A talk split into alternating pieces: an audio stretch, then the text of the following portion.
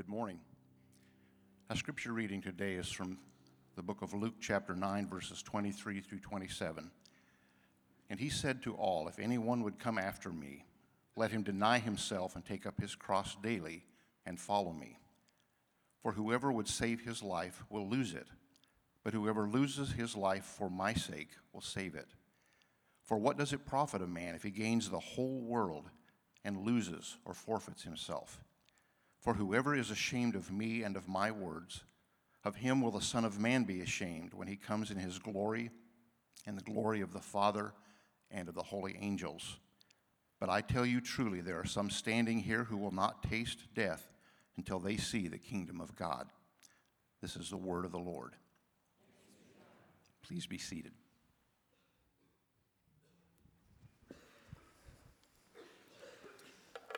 Good morning and uh, welcome to the Leawood campus. I'm Tom Nelson and uh, I hope uh, you had a safe travel here this morning and I'm glad you're here. Um, last week we began a new message series we have uh, entitled A Church for Monday. And what we are doing in this series as a teaching team across our campuses is we are exploring with you what it means to follow Jesus in all of life, every nook and cranny. Now, Pastor Andrew last week highlighted the seven marks of a disciple that are going to frame our eight week exploration. We learned last week that we were made for Monday. In other words, that your Monday and my Monday matter to God, and that on Mondays we are on mission with God and for God. We also learned last week that our church leaders are specifically called, uniquely gifted to equip you for where God has placed you on Monday. Now, as a pastor, let me be very transparent this morning. Like most workplaces, we pastor types have measures by which we evaluate our performance. We might call them, using an athletic metaphor, scorecards. They are our activities and standards of performances, deliverables, accomplishments by which the effectiveness or success of our work is often measured. They are indicators if we are doing a good job or not. And the inconvenient truth is for many pastors, our scorecards are pretty messed up. Much of our scorecards are tied to what happens on Sunday. Like how many people show up on Sunday. The big problem is our scorecards are mostly about how well we do on Sunday rather than how well you do on Monday. Now, of course, pastors should care about people showing up on Sunday. That's a good thing. But if we are being faithful to our vocational calling, our primary scorecard, if you will, must be about how well we equip you for where you will be Sunday or Monday and not where we hang out on Sunday. Our primary focus before God must not be our one hour of gathering together a week, but the other 167 hours in your week. And this means for pastors and church leaders, we work diligently understanding, praying, and equipping you for your Monday world. This is at the heart of our disciple making mission at Christ Community. We are a church for Monday. But what does this mean for you? What does it mean for me? Now, the next seven weeks, we are going to explore that. And last week, we introduced you uh, exploration guide. And I'm going to encourage you, if you didn't pick one of these up, to do that this, this morning as you leave. They'll help you explore more fully the themes of our messages. So before I begin this morning's message, which is the second message in the series, and if you missed last week's message, please listen to it, okay? So let's pray before I begin my message. Father, may the words of my mouth and the meditation of each one of our hearts be acceptable to you, for you are our rock and our redeemer. Lord Jesus, Holy Spirit of God, clear the clutter from our minds and hearts that we may follow you more fully in the world you've called us to serve. We pray this in Jesus' precious name, the most holy name, the name above every name that we bow before you. Amen.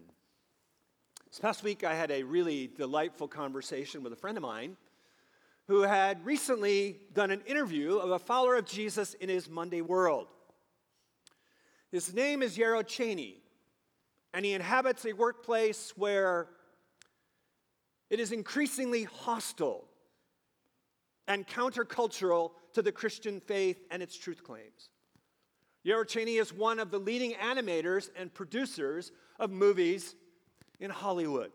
He is known for movies like Despicable Me, and his most recent release was this past Christmas, the latest version of The Grinch. Now, in this interview, Yarrow talks about designing, directing, producing The Grinch, and guiding its message with his Christian worldview carefully embedded in it.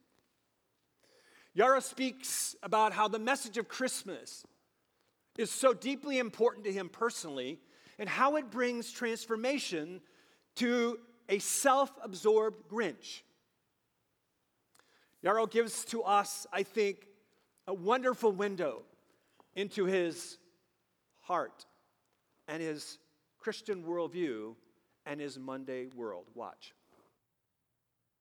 To watch this character find joy and to find you know togetherness and and really family and, and all of these things all of these things that he rejected to really find that peace with it i think that's a it's a very uh, powerful story. And and um, and then of course he wrapped that in in Christmas and, and snow and, and all of the joy, the joy of Whoville and, and visually the, the design of, of, the, of the world and the characters. And it's just, all, all of it comes together and it's just magical package. And, and having it be, you know, sort of themed around Christmas is just, just such a wonderful thing to spend. You know, for me, I love Christmas. And so, you know, spending years making a Christmas movie is actually, it's just a pleasure. And so that's, all of those things kind of combine, you know, to this, this uh, project that, that, that has just been a joy to work on. I love this picture of his Monday world. And I love the Grinch story. I love how Yarrow weaves together his Christian worldview and how he seeks to impact a culture that I think is increasingly a Grinchy culture. A secularized culture that looks at life much like the Grinch. A life, the good life that is built around self. That life is really, really, really just about me. About my self actualization, my self discovery, my self fulfillment, and yes, my self indulgence. But let me ask you is a life built around self, however initially appealing it is to us, is it the path to the truly good life? In our text this morning, Jesus challenges us head on with this idea. And he offers us a radically different path to the truly good life. It is, at its core, a countercultural path. And it tells us that our Monday lives can't be primarily about us, but about Jesus and the cross life he invites us to embrace. So, what does it look like for a follower of Jesus in our Monday worlds? If you brought a Bible, turn with me to Luke's Gospel. It goes Matthew, Mark, Luke, chapter 9. So, here in chapter 9, Luke reminds his readers that Messiah Jesus is the Son of God. And he sets us on a path to follow Jesus on the way to his cross. Jesus is clearly in the Gospel of Luke making his way to Jerusalem, where both a cross and an empty tomb await him. Now, as we come to verses 23 through 27, before we dive in for a closer look, I want you to see how Rabbi Jesus frames his words in a particular rhetorical and literary pattern. He will do this in other cases, but here it is completely framed. First, Jesus offers an invitation, invitation to all. On the heels of that, he embeds it in a metaphor. And in the metaphor is a paradox. For example, in a metaphor is the idea of having something in common. It's a comparative idea in a literary form. We say things like, he's a rock, right? Or she's a rock. It's not that a person is a rock, obviously, but that person has a connecting characteristic, like a rock. And a paradox is seemingly an impossible idea, a seeming contradictory idea that upon closer examination is actually true.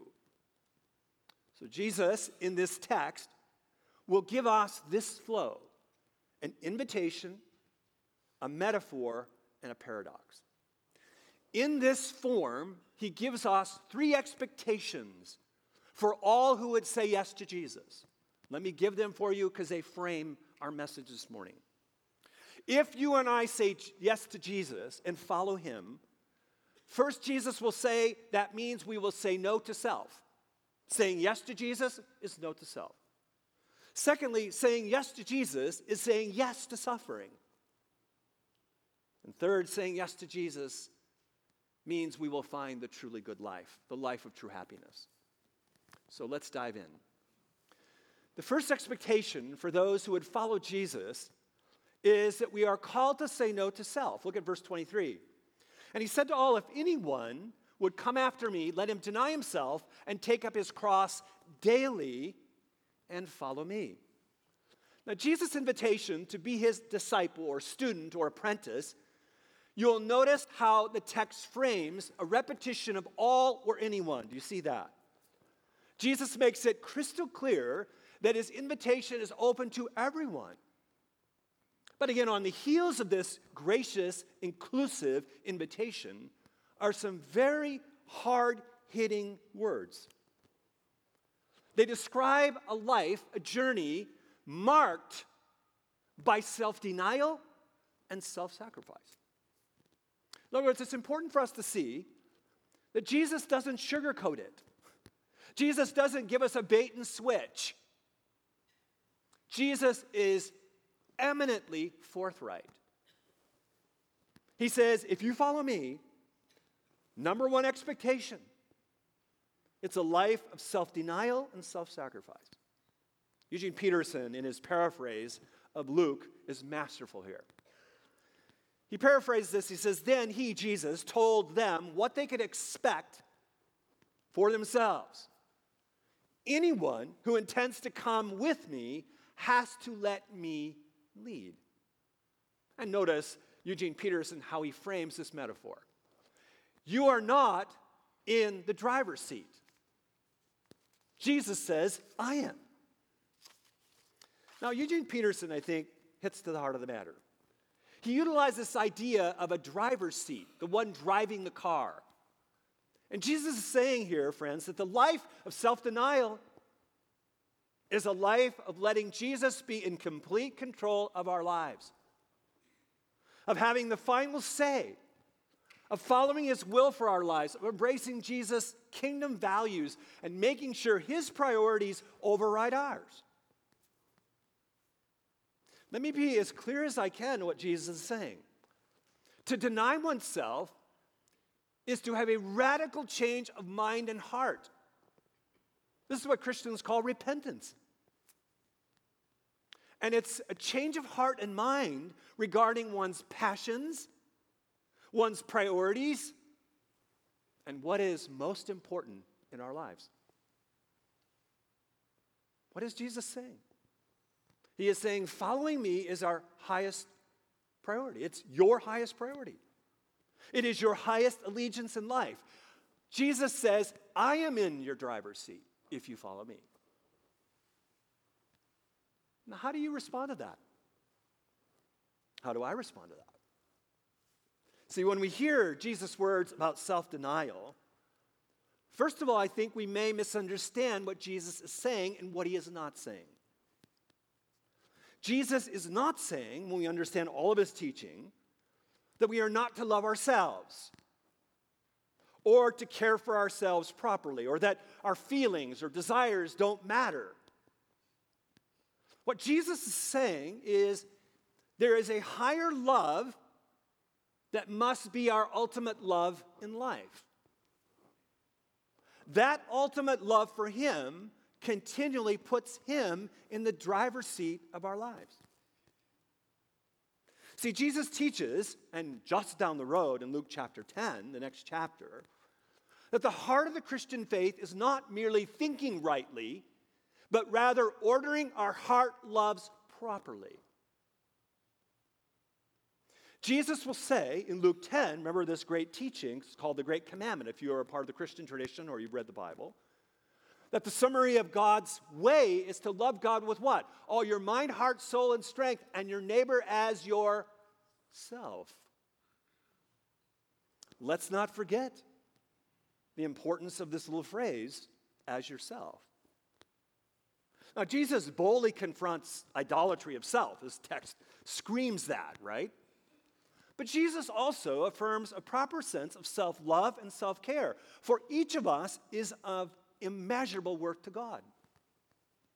But this is what Jesus is saying You and I cannot love ourselves rightly unless we first and foremost love God rightly.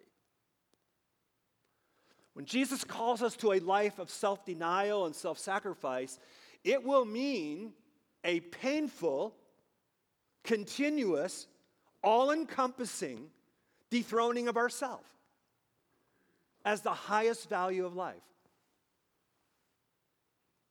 And it may seem risky. You know, I don't, I don't know, when you, re, when you think about this, Jesus says we need to risk everything for him. How do we respond to that? I think the heart of it, for me, is this essence of challenging my control. Don't most of our lives revolve around us pursuing the alluring mirage that we are in control in life? But let's be transparent. We are not in control of very much at all. In spite of all the layers of relational or financial security we wrap around our lives, isn't it true we are often at the mercy of forces beyond us and within us? Saying no to self on Monday will mean many things for us. It may mean extending forgiveness and pursuing reconciliation instead of punishment or retribution to someone. Maybe that person comes to your mind right now that you're really struggling with. They may be under your own roof, they may be next to you at work, in your class at school. Someone whose words and actions have wounded you deeply. Saying no to self may mean serving a coworker, getting their project done when it means your project needs more time late at night.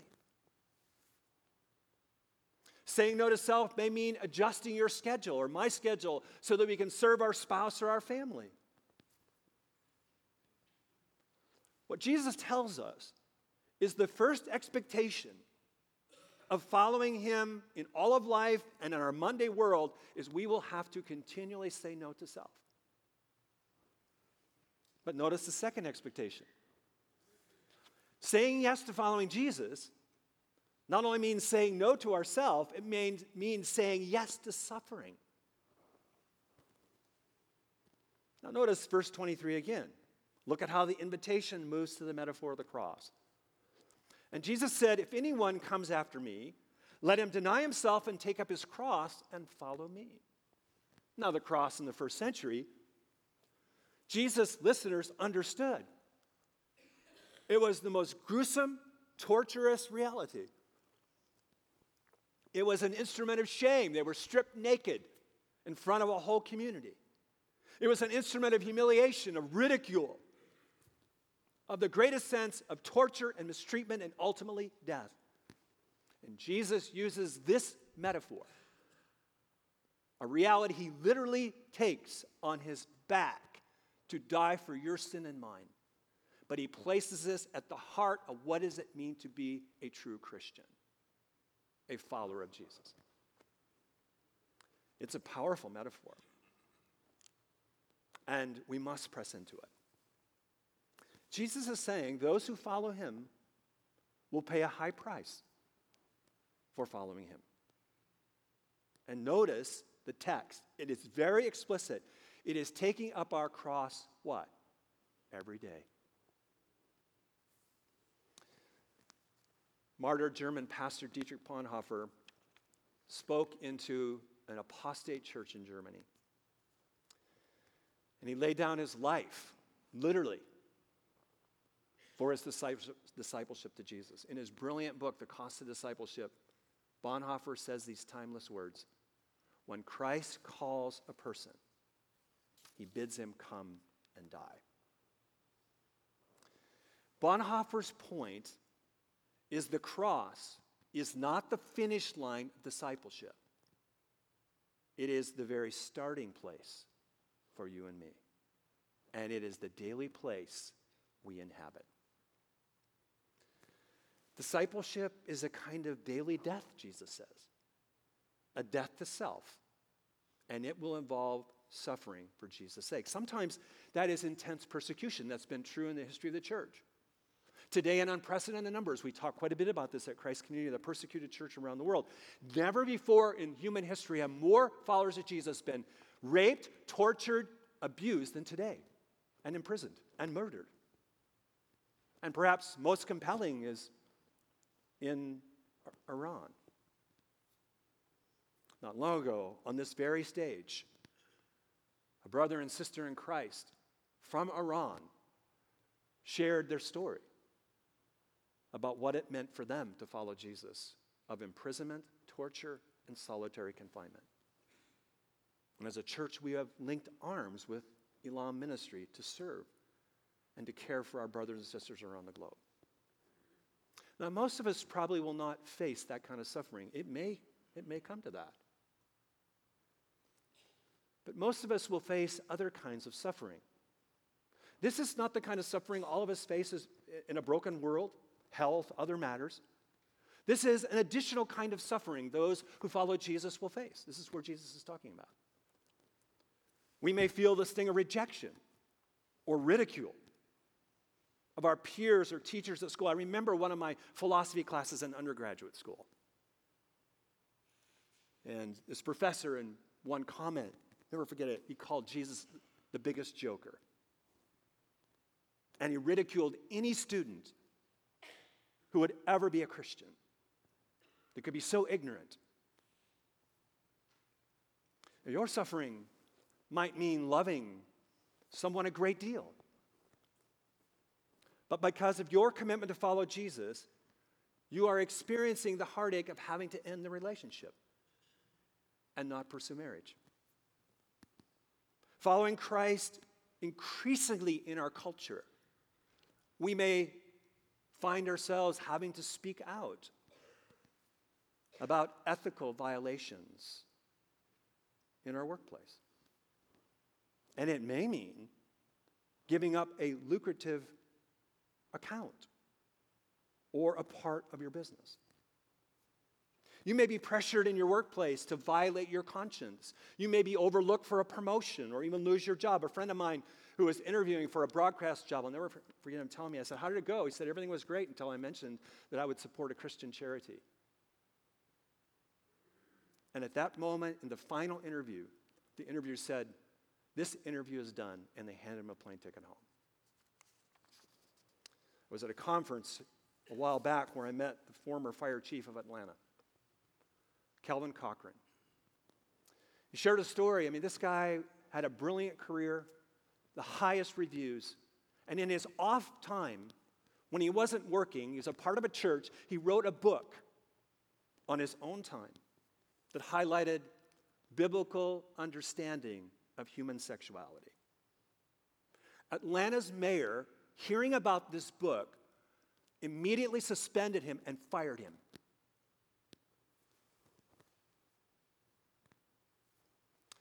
Kelvin's story may be a bit on the edge today, but in an increasingly secularized culture, Christian faith, its values, its truth claims are being increasingly rejected. And not only rejected, but Christians are increasingly being seen, not for their behavior, but for their beliefs as oppressive and evil in our country. All humans face suffering, no doubt. But Jesus is saying, following me will mean additional kinds of suffering. And let's not forget that the followers of Jesus will f- also face a fiery foe. That we face the fury of the evil one himself. Yes, Satan is a defeated foe, but he is wreaking havoc in our lives, our culture, to deceive us, to falsely accuse us, to destroy relationships, and he delights in our suffering. Jesus emphasizes that we take up our cross daily, that suffering, no matter how large or small, is a part of discipleship. And let's not forget that Jesus is there with you to carry the cross with you. See, when we say yes to following Jesus, Jesus couldn't be more clear. We say no to self. Secondly, we say yes to suffering. But third, notice the beauty of the rest of this text. It gives us a promise, a glimpse of the truly good life where true happiness is found. Look at verses 24 and 25. Jesus says, For whoever saves his life will lose it, but whoever loses his life for my sake will save it. For what does it profit a person or a man if he gains the whole world and forfeits himself? Now, Jesus has extended his open invitation. He has framed his cross metaphor, and now he embeds in it a hopeful paradox. When the cross life will mean self denial, and it will mean sacrifice and suffering, Jesus now opens the door of insight and says, This is the path to true happiness. What we give up in following Jesus is nothing compared to what we gain.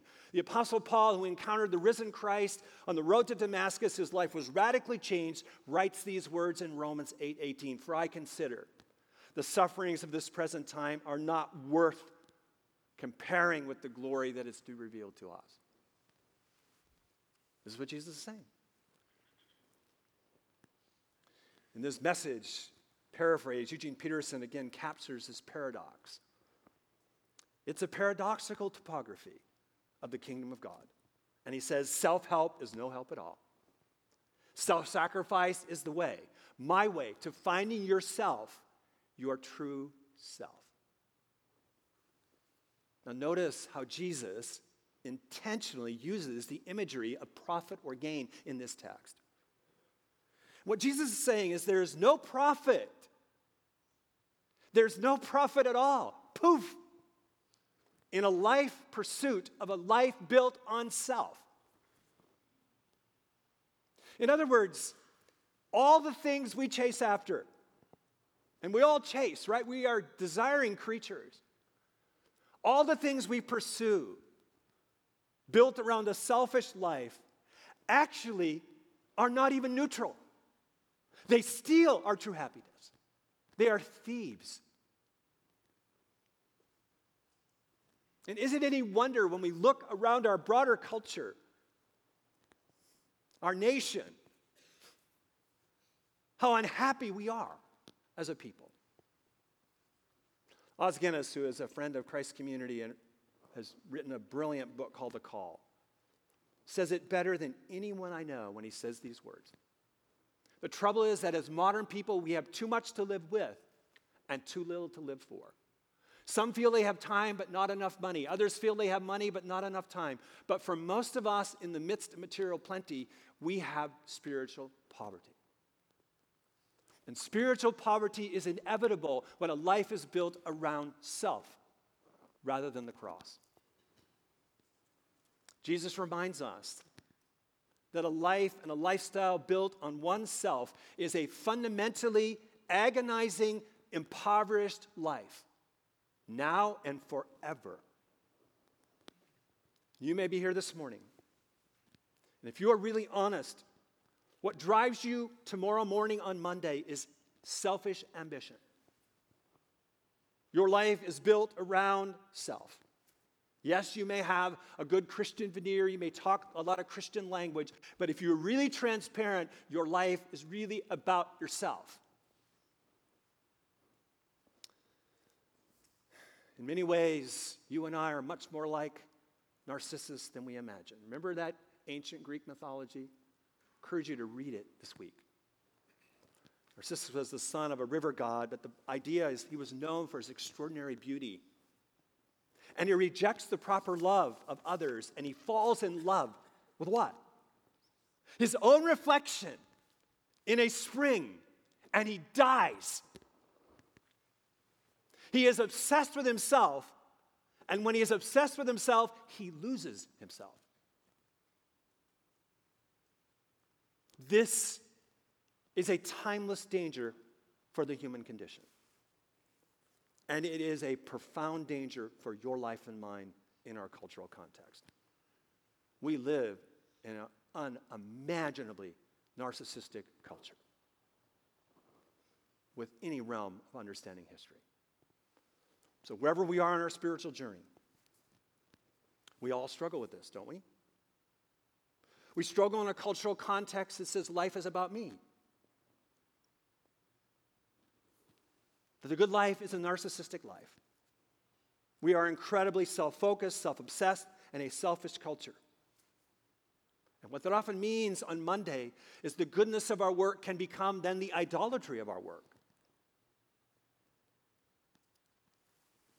It may be a bigger and bigger promotion, or a higher and higher flying career, or all those things that aren't necessarily bad in themselves, but they often compromise the ability and energy and capacity for our spiritual life and disciplines. No time for our family, for our faith community. It sucks the life out of us. Parents, it's all too easy, isn't it? On Monday, to buy into the idolatry of the successful family, of showing everybody the perfect, successful kids of being overcommitted in our schedules, of having kids in so many activities and sports, there's no time for their spiritual disciplines or their growth, or no time for quality time with your family to be together, to truly connect and to be known and intimate with each other. And students, wow. It's so easy in our cultural context. On Monday, to be focused on building a great looking resume to get into that super college but in the process, neglecting our spiritual life and losing our faith when we get to college. Retirees, are you buying into the American dream of a self focused life, of a kind of entitled self indulgence, of seeking to be served rather than serving others in the community? What do Jesus' words beckoning you to a cross life of self denial and sacrifice look for you in your season of life? Your Monday world. What does losing your life for Jesus' sake mean in this season? This is an important question. So, wherever you are this morning, are you experiencing the good life that Jesus has for you. Not just on Sunday, but on Monday. Jesus reminds us with crystal clear clarity that when we say yes to Him, we say no to self, we say yes to suffering, and the good news is we find true life. So let me ask you the question this text asks Have you decided to follow Jesus? Following Jesus, first and foremost, is a defining moment. It's a defining moment when we hear and by faith embrace the good news of the gospel that Jesus offers each one of us forgiveness of sin and a new life. Not any merit of our own or works, but simply what he has done on the cross. And we receive that by faith and we trust him as our Lord and Savior. And that begins the journey of discipleship. If you have not placed your faith in Christ, May I encourage you to embrace this defining moment. I suspect many of you have made that decision. But notice what the text says following Jesus is a daily decision. It is a commitment to follow Jesus in a Holy Spirit empowered life of submission and obedience to his holy word. So, are you following Jesus? And Jesus says, if you're going to follow me, consider, consider the cost. What's the cost of following Jesus? I'm suggesting for you and me, we will face spiritual opposition.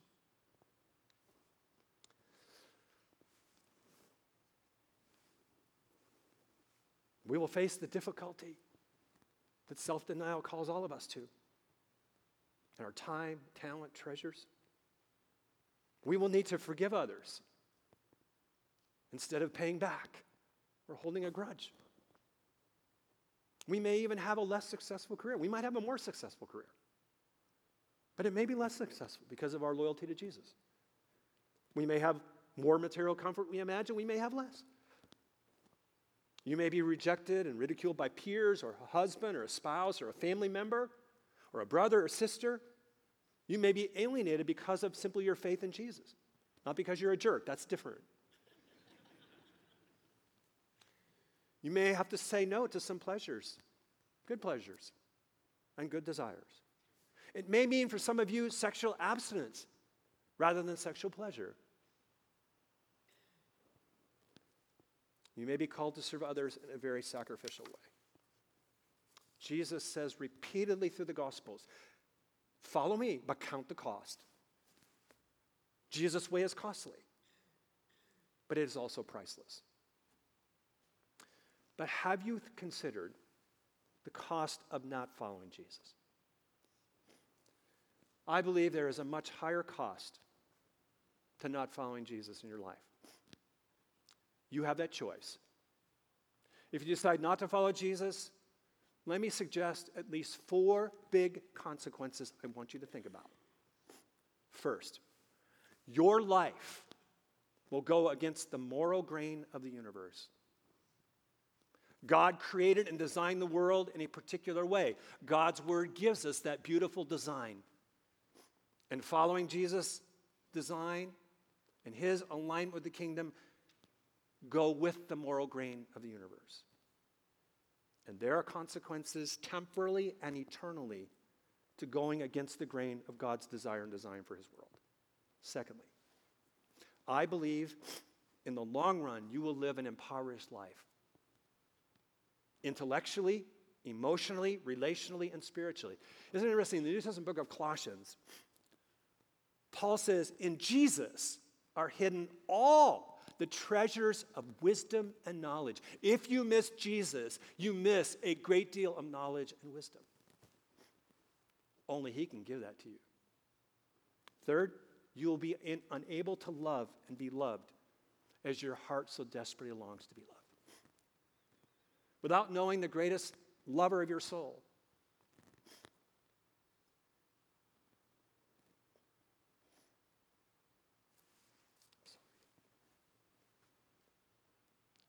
The loves of this world will never satisfy. The deepest longing of your heart will constantly haunt you. Fourth, you will face a crisis eternity. You were created with eternity in mind. You are loved with unimaginable love. That's why Jesus came to die for you and for me. But when you reject him, when you say no to him, you face a Christless eternity. Jesus himself says this, not out of judgment, but of love. For God so loved the world. Most famous verse in the Christian Bible, maybe. For God so loved the world, he gave his what? His only son, that whoever believes in him will not what? Perish, but have eternal life. So, which path will you choose? Which path will you choose? Will you follow Jesus this time tomorrow? Whatever that means, whatever that takes, wherever that calls you. Will you experience His constant presence, His tender care and provision for you? On Monday, our lives can't be primarily about us, but about Jesus and the cross life he invites us to embrace. This path will be difficult, but it will be amazingly joyful. You will never be alone. Jesus is always with you to comfort, empower, and guide you into this cross life. Beautiful example, I think, of this is one of the members of our downtown campus, Phyllis Birmingham. As a follower of Jesus, Phyllis gives us such a beautiful window into her heart and her Monday world, something she would never have imagined as a little girl, something that is truly beautiful. Watch.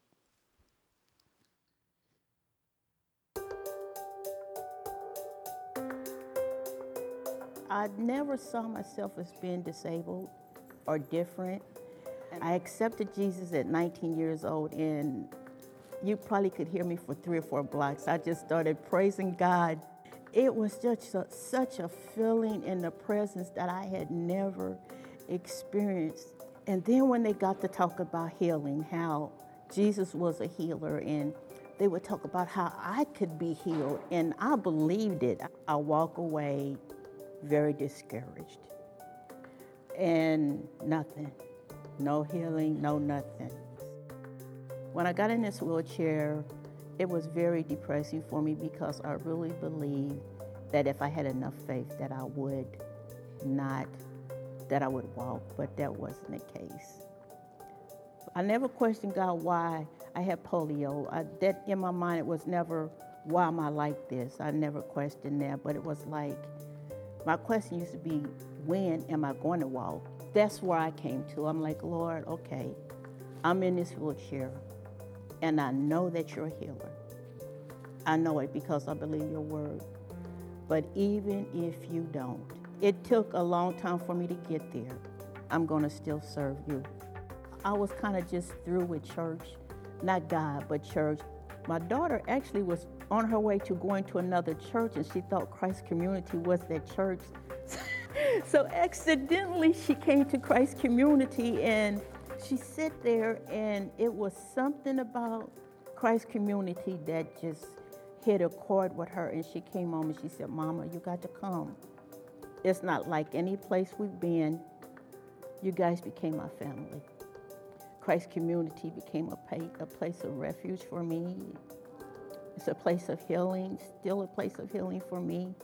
Coming to Christ Community has uh, really given me a different perspective on God and my ministry and and what I'm supposed to be doing. And I know part of my purpose is is to encourage and to pray for people and, and to be there and to be a beacon of light when they don't see it.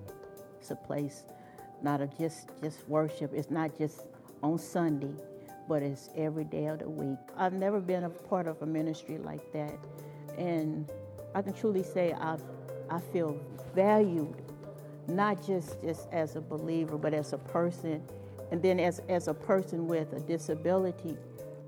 I don't know if it's His will for me to be healed. Only He knows that. I can see one aspect of me being in the chair bringing Him glory. And I can say that because when people see that I love God regardless of my circumstances, when people see that I still praise Him regardless of being in a chair, that gives people encouragement so they can say, no matter where I am, I can still serve God. Christ is, is a 24 7, seven days a week God, not just on a Sunday, but Sunday through to the next Sunday. And I see my purpose here, you know, just showing people Christ, even if it's just a smile. People understand the language of love.